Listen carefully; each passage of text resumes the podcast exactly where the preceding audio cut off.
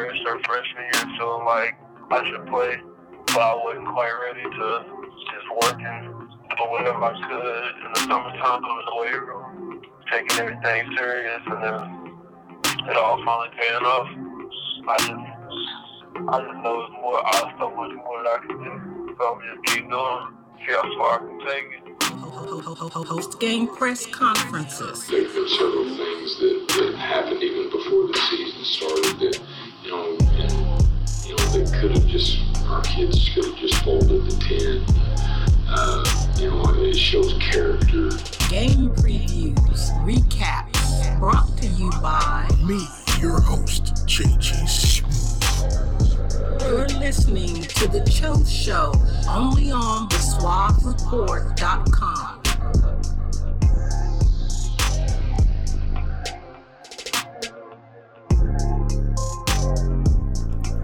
Good morning, afternoon, evening, night, whatever time it might be. Thank you for tuning in to another episode of the Cho Show podcast here on HallReport.com. I'm your host, Jonathan Goudeau, aka JG Smooth.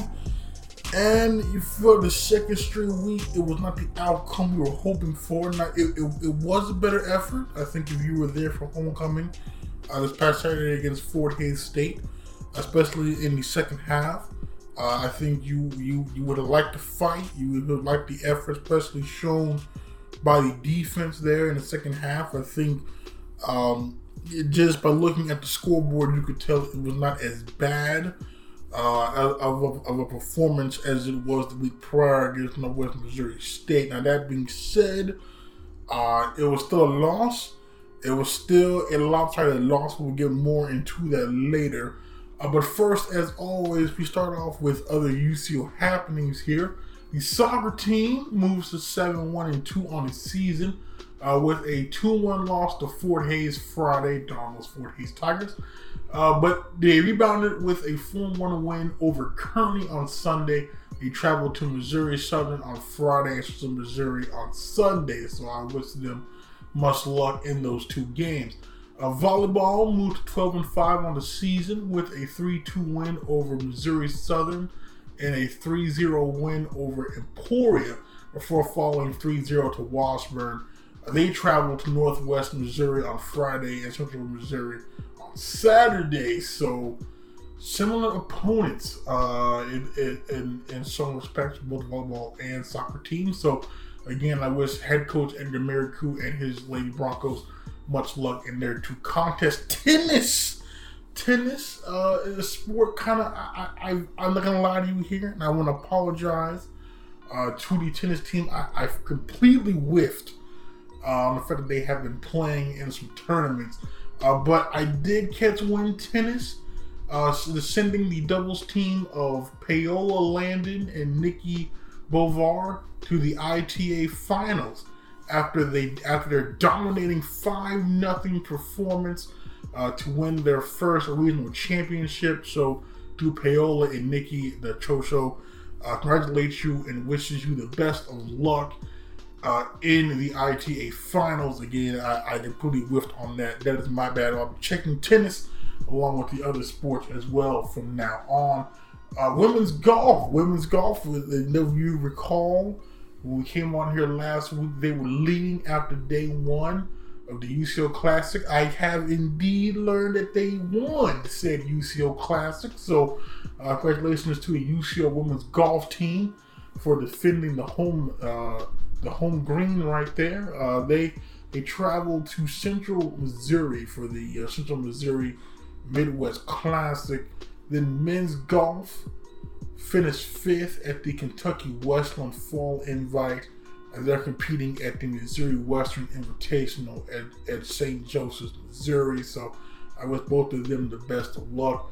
And then wrapping it up here in other football news, um, wide receiver Johnny Manziel the fourth, uh, who was a surprise starter uh, uh, actually on Saturday, was named lifter of the week, and defensive back Eric Butler was named red shirt lifter of the week. So both those guys, uh, congratulations on getting it done in the weight room. Now we must talk about Saturday's homecoming game.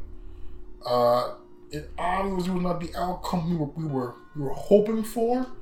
Uh, it started off promising, you know. Uh, we got the ball first. We didn't score. They would score on their opening drive. We would then respond with an 11 play, 75 yard drive on a five yard touchdown pass. Like it's a pass, but it's kind of one of those, you know, flips on like a jet sweep type of thing to Monte Priest Phillips. That would unfortunately be the only score of the game as they proceeded to, Fort Hays to score 28 points throughout the next three quarters uh, with a 35 to 7 win. It was 28 to 7 at the half. Uh, we'll say the defense came out there in the second half, really put a heck of a ball game, re- really gave the offense a chance uh, in the game to come back because the first couple of drives, they forced a blocked field goal, who we think was by defensive back Chris Lewis. Was not entirely sure who blocked that, but again, uh, special teams coach Tyler Holland. Again, I, I, I would say, or what game five? I would say four, three and a half out of five games Both teams unit has been spectacular. Uh, so I, I, want to give him again credit on on the on the field goal because again they, they blocked the punt against Lincoln. Uh, they had gotten close to blocking some field goals earlier, and they finally got the field goal blocked. So uh, I appreciate the efforts there. Um, then we had two interceptions uh, um, on back to back. We had one by Chris Lewis again. So if Chris Lewis did indeed end up blocking that field goal, well of a game for Chris Lewis.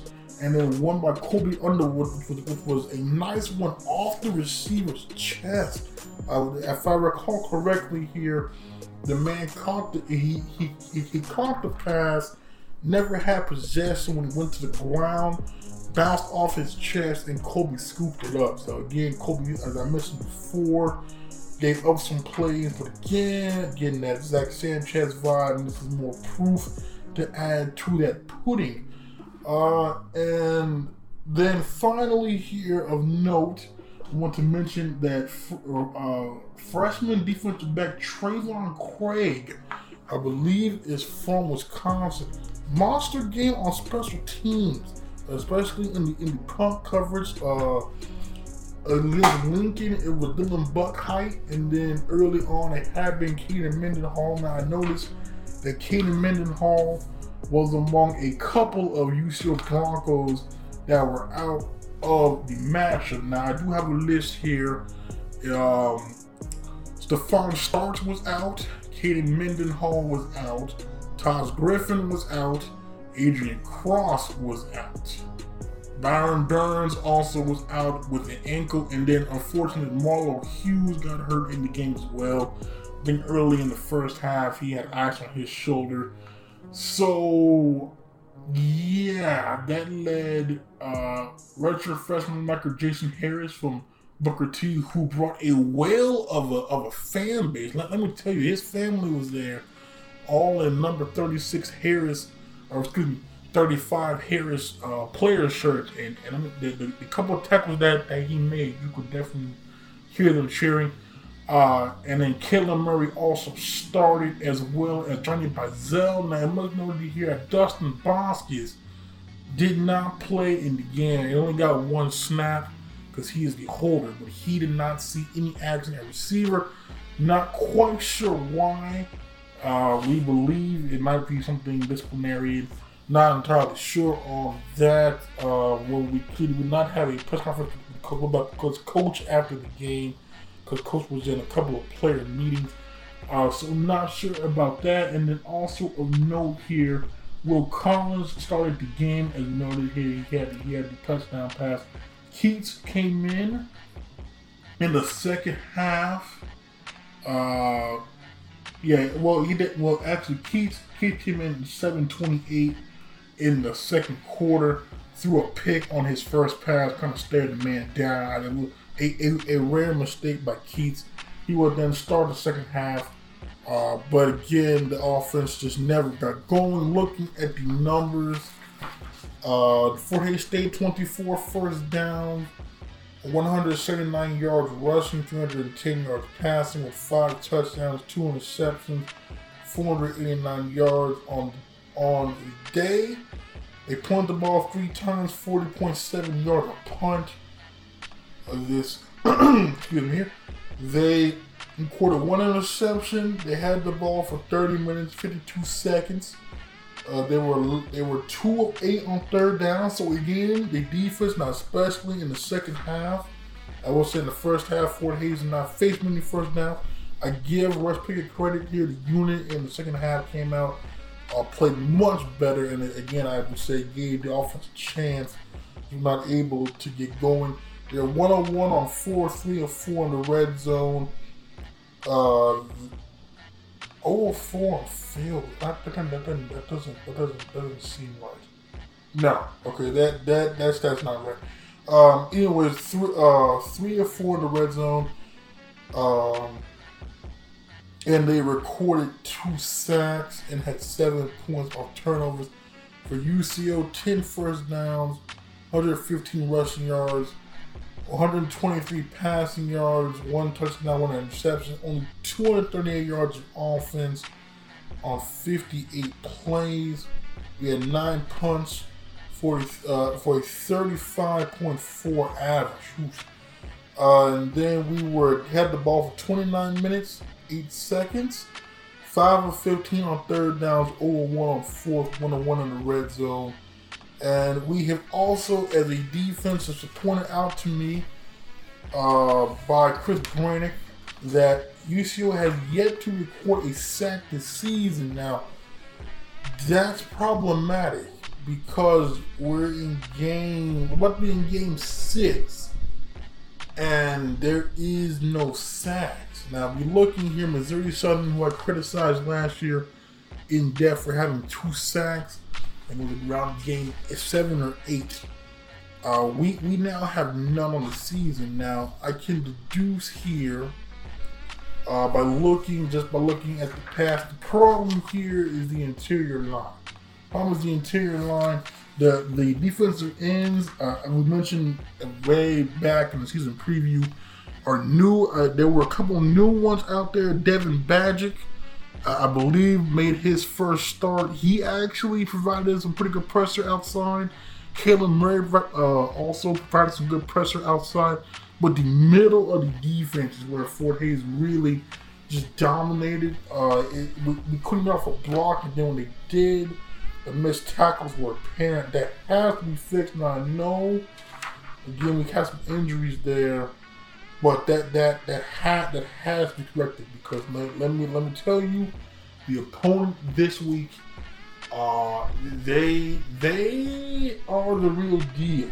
Um, so that that that to me was the problem with the defense because the interior is, is not doing their job. It's forcing the linebacking core. Now we have a very good linebacking core, but it, it, it's it's forcing them to one have to make a whole lot of plays Two is forcing them to have to get off way more blocks necessary because the interior linemen are not getting the job done. Therefore, the guards and the centers are getting to the second level and then getting to the linemen, resulting in our defensive backs having to make a lot of tackles, which you never want to have happen. If you look at our stats, I'm pretty sure, pretty sure Jakari and O'Shea have been among the tackle leaders uh, uh, every, every game this season. Looking now, Jason Harris, a linebacker, okay, he led in tackles. Second was O'Shea Harris, your safety.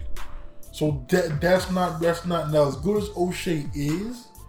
He still should not be among the tackle leaders, especially, with, with, you know, it's because it's it's it's just I don't know. It's something that, that has to get fixed. Uh, I know there's new faces there. I know again I mentioned before they're they're kind of they're kind of deemed up there, but it's something that we have to get more from that group. Uh, now offensively, we have to get more from the offensive line. Uh, now, um, now I I know that coach uh, head coach Nick, head coach Nick Bobeck is the line coach. I know he takes great pride in that. I have no doubt that that will indeed get resolved because the talent is there. Talent is there. Uh, we, we have all conference center Nick George, all conference tackle Tyler uh, Tyler Still. I mean, we, we, we have the talent there, so I'm not concerned. I mean, that that will get fixed. Uh, that that I'm, I'm confident in. Uh, but it, it, it seems to me, and it also seemed uh, to my man James D. Jackson, the editor in chief of the Vista, that when when when when when Will Collins is in the game, and again, this is no knock on Keats because Keats is a great quarterback. Uh, there's just something you, you you you would describe it as the it factor.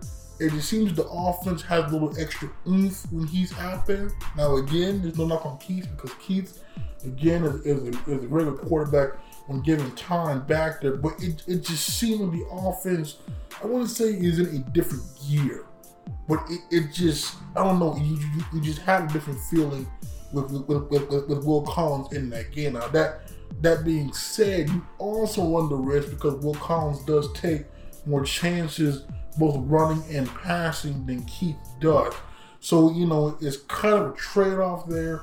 Again, I feel confident in either one. Um, but as we go through the numbers here, TJ Roberts, TJ Roberts was also banged up. He left, he left the game twice. I think it was an ankle injury. I, I know they had taped it up. Uh, he, he, had he went back out there. He finished with 51 yards on 10 carries.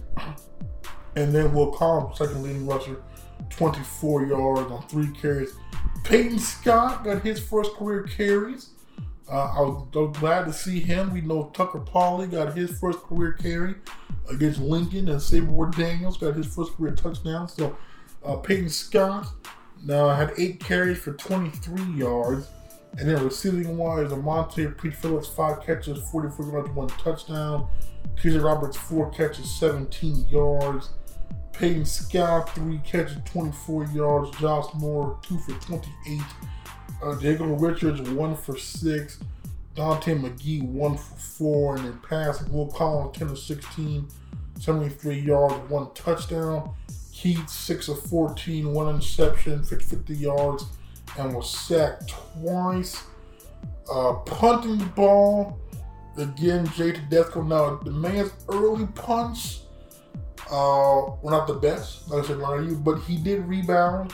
He ended up with a long of 59. He had two down inside the 20. So, uh, again, I have to say, overall, I think you have to be pleased by, by, the, by the special teams.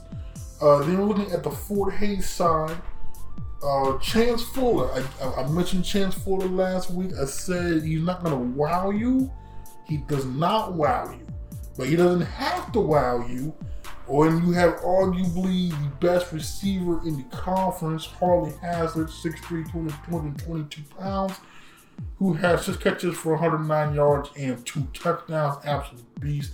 It also helps when your line, I believe their smallest lineman, if I can find here, starting wise, with your smallest offensive lineman is 295 and the rest go 300 335 320 and 340 it's gonna be tough. I mean you you should have some time. You you, should you should have some time back there. Uh, that is exactly what what what was the case. And then running the ball uh, Charles Tigner, 15 carries, 83 yards, and then DJ Hickman, 16 carries, 80 yards. A Fuller, 23 of 30, five touchdowns, two interceptions, 210 yards on the game. Now, it must be noted that when UCO did get the pass rush, is when the interceptions happen. Well, so I, I again the the pass was from the outside. Again, I have to give Kayla Murray and and Badgett and the other ends a lot of a lot of credit there because that's where most of the pressure came from. Again, there was not much from the interior. That has to be that has to be rectified here uh, pretty quickly moving forward because this week's opponent, 5 0, sitting atop of the conference in a, in a three way tie, are the Central Missouri Mules. Now, Central Missouri, if you recall last year, actually, the past, well, yeah, last year, game came down to the wire. Uh, they had a chance to uh, tie the game and man, Eli Hooks, who's, now a, a, a grad assistant on, on, on the Muckles coaching staff, uh, had back to back sacks to secure that win for homecoming. Uh, this is a different team because that team did not have one man at quarterback. They had a sophomore quarterback. But uh, this team is led by a quarterback who I mentioned three or so episodes ago, uh, when I when I saw him against Fort Hays uh, on the MIAA show, showcase game replay on the Louisiana Cox channel, I said then he's an elite quarterback. I, I will tell you now, he's a, he's an elite quarterback because coming off a 71 to 42 win over Missouri Southern. Now again, I'm beating a dead horse. I understand this. Missouri Southern is an improved team. I, just feel need to keep saying that because whenever I read off the standings here at the very end, they're, they're going to be still towards the bottom. I'm telling you, not the same Missouri Southern team. Uh, because, as a matter of fact, they were tied at the half 28 to 28. Now, I have never, in my brief time covering UCO, has ever seen Missouri Southern against against a team not named Northeastern State to be in the game in any way, shape, or form. Besides, I would say last year against UCO was ten. Was ten to zero at the half, but I mean it really wasn't. If, if you watch that game, you, you kind of know why it, it, it, wasn't like it was a legitimate uh, ten nothing halftime. It was more of UCO kind of playing sloppy. Came out there, put the foot down. But in any case, uh, this is this is a, this is an improved team. They then proceeded to get blown out in the second half, 43 to 14, which is not surprising. I doubt Missouri Southern has a whole lot of depth. Uh, and including getting shut out in the third quarter, 23 to nothing. Now, the quarterback in that in that game that was named MIAA Offensive Player of the Week for the third time in five games is senior Brooke Bowles. Uh, 63205 and set a school record with seven touchdowns in that game. I'll say it again. So their school record was seven touchdowns in that game. Uh, through five games, has 1,571 yards, 21 touchdowns to four interceptions, 314.2 yards a game. Also has 211 yards rushing and two TDs. So when I told you he's the real deal, he is indeed the real deal. Um, and he is the catalyst for an offense. And believe me, when I, when I read these numbers, I had to double check. I triple checked. I quadruple checked because these are staggering official numbers. Uh, he's the catalyst for an offense averaging 55.6 points per game. 245 on the ground, 342.6 through the air for 587.6 yards per game. Again, 55.6 points per game, 245 on the ground, 342.6 through the air, 587.6 total offense. When I read that, uh, I was taken aback because, as we know, I mean, Fort Hayes put up, they put up, what, a 489? Okay, Central Missouri coming in is almost 100 yards better on average. And I'm pretty confident that Ford is averaging somewhere in the 30s. So, so we're to just tentatively say 25.6 points per game more than Fort Hays. Uh, it's gonna be tough. I'm not gonna sit. I'm not gonna sit here and lie to you here. Uh, it's gonna be tough. It's, it's, it's gonna be tough. Uh, uh, the uh, Russ Pickett has his work cut out for him because this is a unit that can run and pass the ball efficiently. They're also 58% on third down, 50% on fourth down, uh, 86% in the red zone, with 82% of them being touchdowns, 95% on PATs, and also two of two on onside kicks. Yeah. Uh, now, if, if there is one kink in the offensive armor, it is the field goal. Okay, it's the field goal, and uh, they are two of four now. Uh, UCO just blocked a field goal last week. UCO also blocked a punt. UCO has also done an immaculate job most times on tackling on special teams. I think this this is the advantage here. Uh, I feel like UCO has now. It, it the field goal.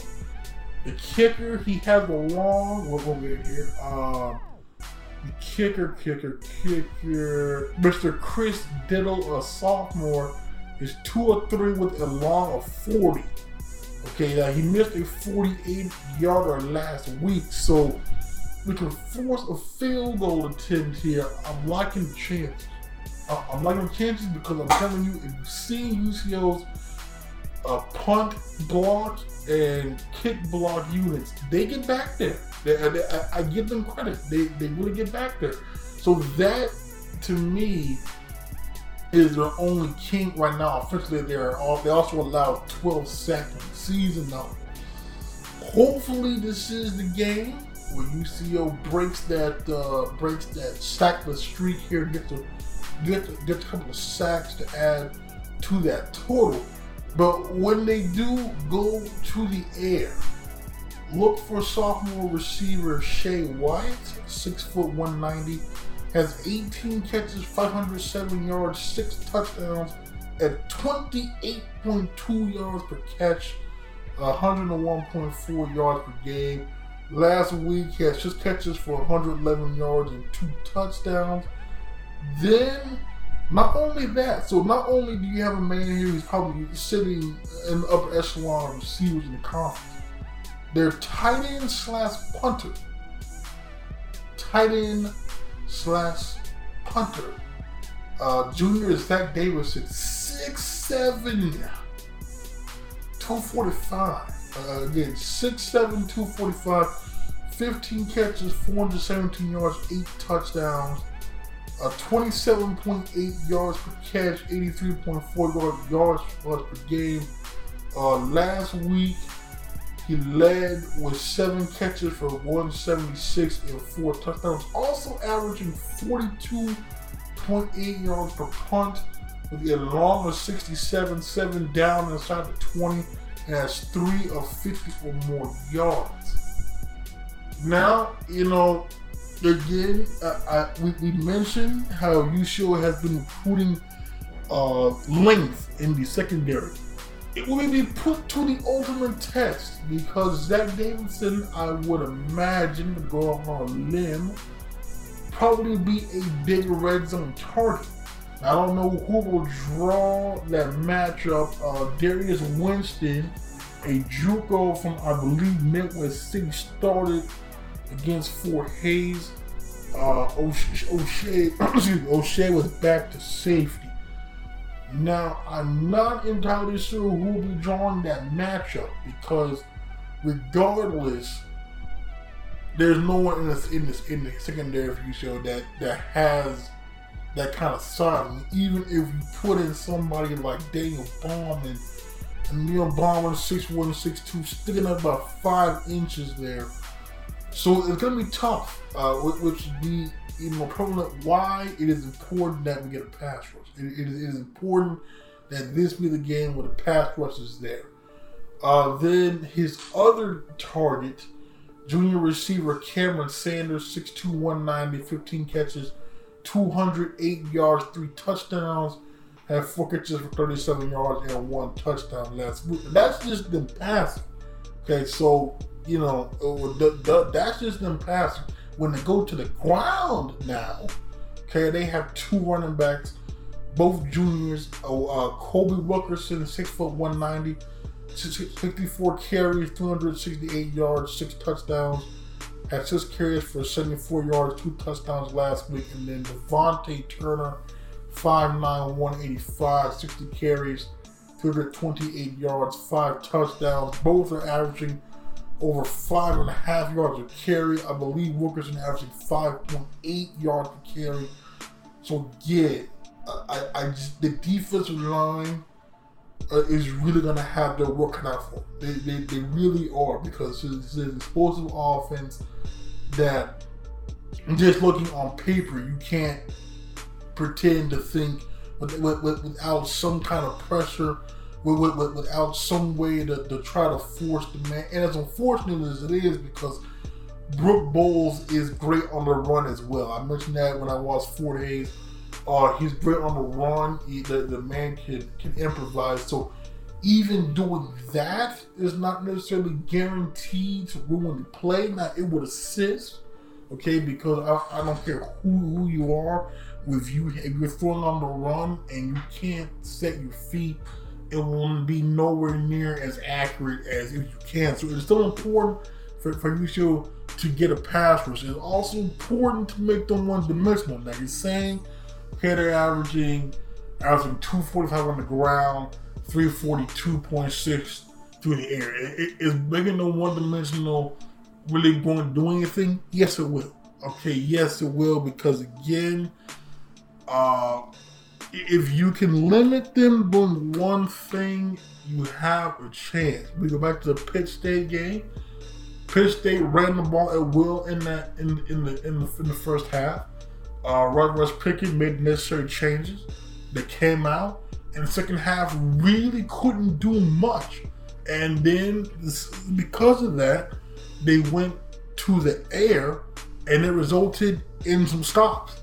So if you can limit them, force them to be predictable, you have a chance in this game. And I feel like the UCO has to figure out they have to shut down one.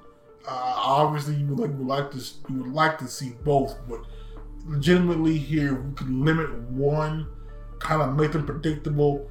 You know, like 70, 30 percent they're going to probably do this I think we have a better chance. Now, when you look at them defensively, uh, they are allowing 30.2 points per game, 119.8 yards per game, six TDs on the ground, uh, 292 yards passing, 13 touchdowns to five interceptions, allowing 411.8 yards per game. They have forced 11 fumbles, covering five, have recorded 20 sacks.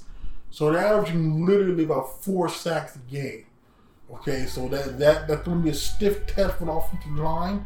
As we mentioned, the past couple couple of weeks has been has been uh, uh, has has been beat up. I mean, there's no around it. They they they they, they they've been they they they've been beat up against North Missouri State, and they're beat up against Fort Hays. So it's going to be a third stiff test now for the offensive line. Uh, this is going to really show uh, what they're made of here because, uh, again, Virginia King averaging four sacks a game. Uh, they're 39% on third down, 40% on fourth.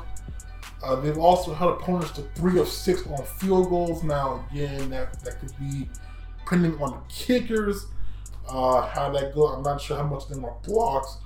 Are one or two on onside, 79% in the red zone, 68% allowing touchdowns, and they've allowed 94% on point after touchdowns. Now, leading the defense is junior linebacker John Embry, 6'1, 230 pounds, has 32 tackles, three and a half tackles for loss, and one sack. Uh, followed then junior defensive back uh, Cody Bell is actually the second leading ta- uh, second leading tackler, 5'10", 185 junior 29 tackles, two TFLs, one sack, one interception. Uh, the sack leader is junior defensive lineman Yubong Udom, 6'3", 265, 16 tackles, five TFLs, four sacks. So uh, he's, he's he's a pretty big size, big size man. Uh, he's joined also by sophomore defensive lineman Zach uh, uh, Zach Ashman, 6'4", 275, 11 tackles, four and a half TFL. He's second on the team with three sacks. And then you have senior linebacker Colson Crane, 6 foot 210, 18 tackles, two TFLs, one sack, and leads the team with two interceptions. Uh, there are three other players that have one. So looking here, they're they're, they're going to be big up front on defense. Uh, they're probably going to be pretty big stars on the offensive line. It's going to be a stiff test. It's going to be a very stiff test, and we want to add more stats here to prove this. They're now these are their quarter by quarter breakdown of points. They're outscoring opponents 52 to 31 in the first, 91 to 33 in the second 71 to 30 in the third, 61 to 57 in the fourth, and then 3 nothing in overtime. So to me, now again, this is, I mean, it's not saying much, but if you can survive, Mean, basically a three quarter onslaught, but really, if you can survive that, that two quarter onslaught of the second and third, just being the fourth, you have a chance in this game now. I, if you still can get to the fourth, we know in the past you UCO was a fourth quarter team. Like we saw it against Pitt State, or we saw it against we saw it against against Kearney. Uh, we saw it last year a lot, and we saw it in the bowl game too. So they can get to the fourth now. I, would not write them off.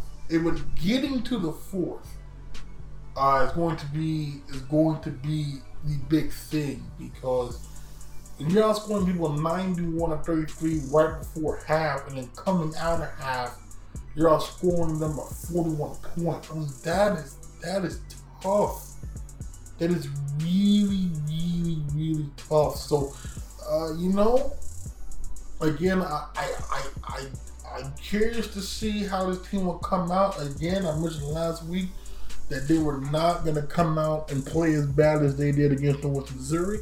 That was the case. Now, it, it, was it great? No, because you still lost. Were, were, were there problems? Yes.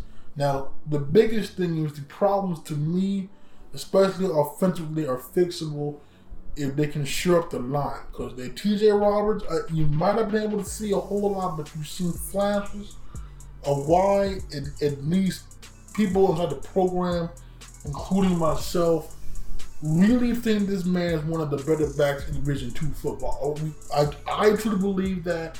My man James believes that it would if the blocking it does if the blocking can get short can get can get sure up there. I think he he will he will prove it.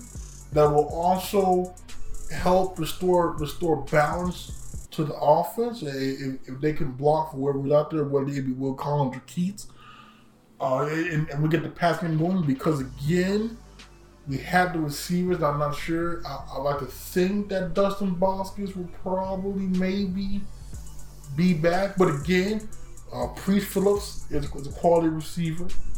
Uh, Josh Moore is a quality receiver.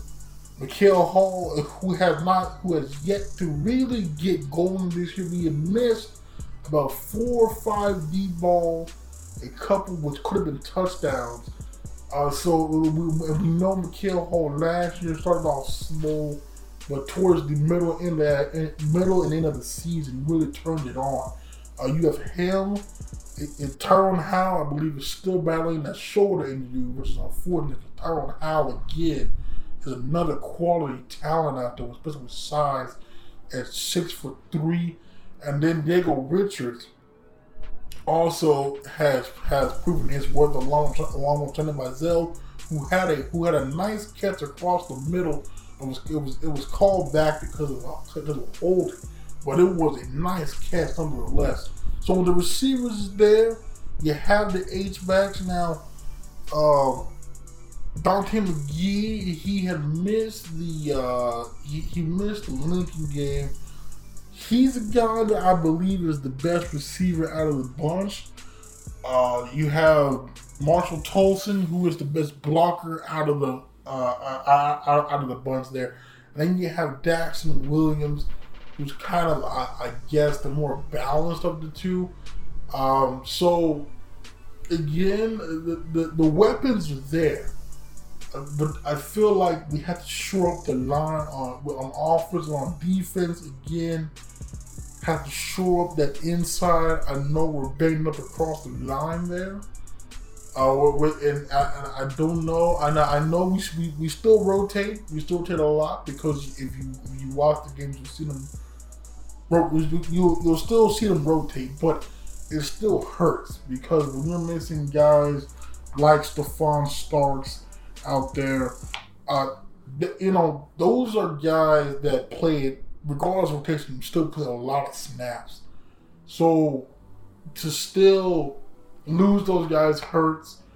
Uh, and then in the linebacking core, I mean, you're losing losing Byron Burns hurts. Byron Burns is probably among one of the leading leading tacklers Marlo Hughes definitely hurts. Marlo Hughes was turning the corner. I firmly believe Marlo Hughes was, was, was playing solid football. Uh, even even in that Fort Hays game before, uh, before he got hurt, really, really made a couple of nice tackles in there.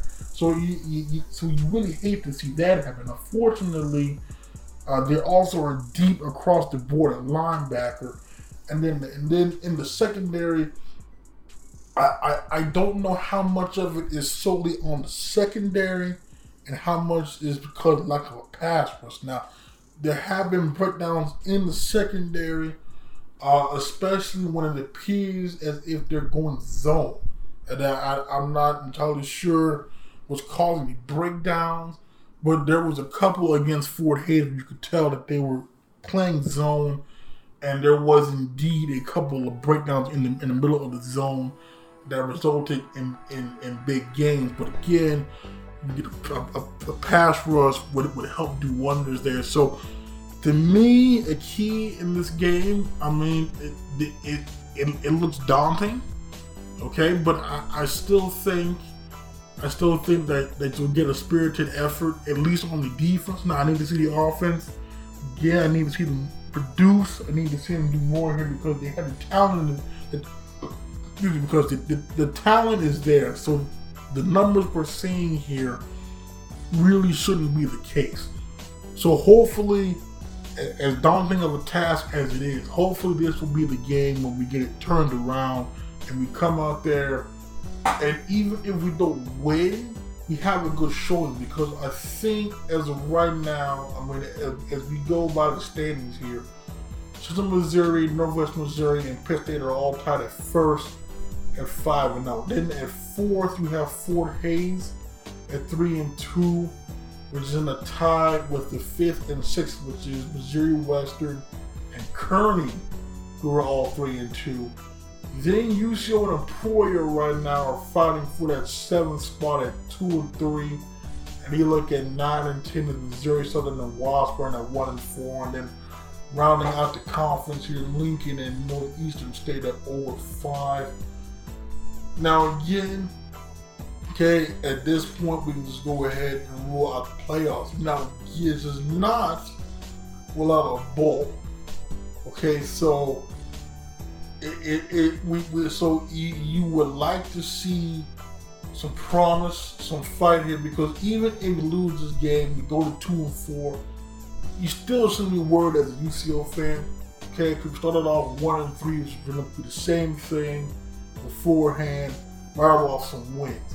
Okay, because if we're looking down the stretch, that really is the, the last the last hardest hardest game because then you have Missouri Western sitting at three and two at home.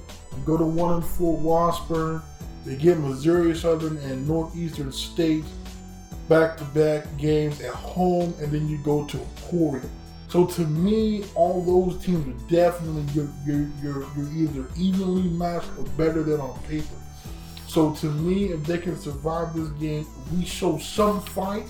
I mean, if, if, we, if we get the win, fantastic. But if we go, if we go into, if we go into Warrensburg, Missouri, okay, and say we come out and we lose by uh, 14 points or less, I, I think you would have to be happy because that would show a lot. One, that would show uh, the the fight of the team. I, I mean, that's a fight of just also the fight that would show the character of the players.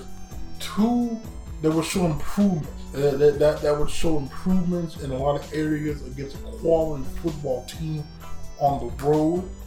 Uh, and and it would and, and three it would have to give you some confidence, especially heading into a stretch where you could realistically win out. I mean, there's a chance that even if you show sitting at two or four, realistically, they come out and look good against Central Missouri and we, rectify the wrongs here, that I don't see a reason why they couldn't go for a clean sweep and still reach the seven and four mark again. I, I, I really don't see why that couldn't be a case because again, the downhill stretch on paper, which is the key word here on paper, all all those games look extremely winnable.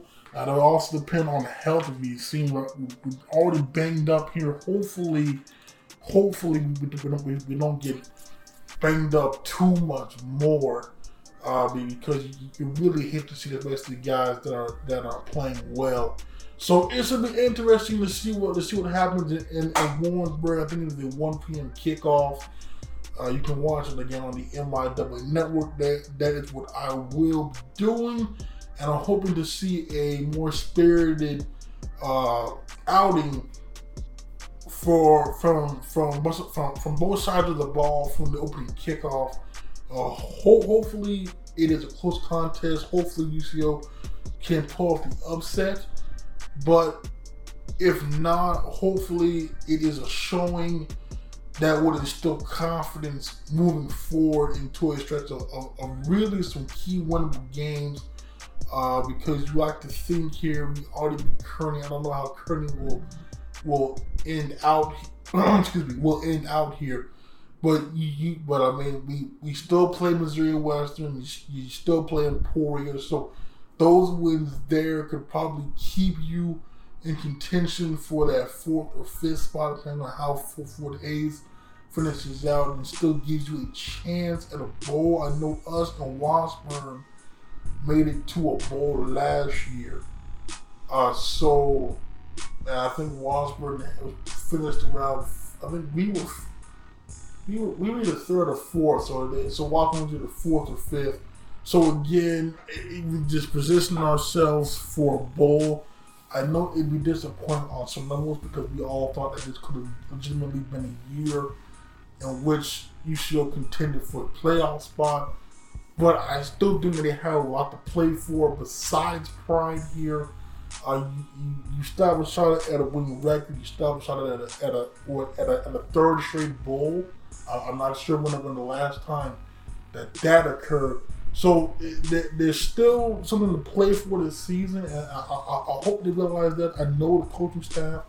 I, I know that they will do everything they can to make sure that they're prepared and and so they come out that Saturday and hopefully pull the upset, but if, if not, really take stride in the right direction. Now, before we end this here, I had a conversation in the press box. I, I forgot the officer's name for the Edmond PD. Uh, he did take great interest in the podcast, so I do want to give a brief shout out here to the Edmond PD for their support on the podcast as well. I'll be tagging them in this here. Uh, but um, a couple of, of, their of their officers really did inquire about the podcast, really liked what we were doing here, said they would check it out. So uh, this is their this is their little plug here. So uh, as we wrap it up here, we'll be back here next week. Uh, we're recapping a recapping the game and preparing for Missouri Western. Again, hopefully, uh, we'll come on here and, and and have a better result, regardless of the of the of, of the of the score, because sometimes scores don't tell you the full story. So uh, I'll be I'll be watching Saturday at one. I know it's OU Texas, so I, I know it's gonna be tough to turn away from that if you know the the diehard OU fans out there. But I will be doing so. I, will I'll be I'll be watching. I'll be supporting and rooting for UCO, and hopefully, uh, this will be the start of a run towards the end of, end of, end of the season here that still has UCO fighting for a win record and a bowl berth. So that's going to do it. Uh, my name is Jonathan Goudeau, aka JG Smooth, and I'll talk to you all later. That's all, folks. Bye. Have a great time. Thank you. Come again.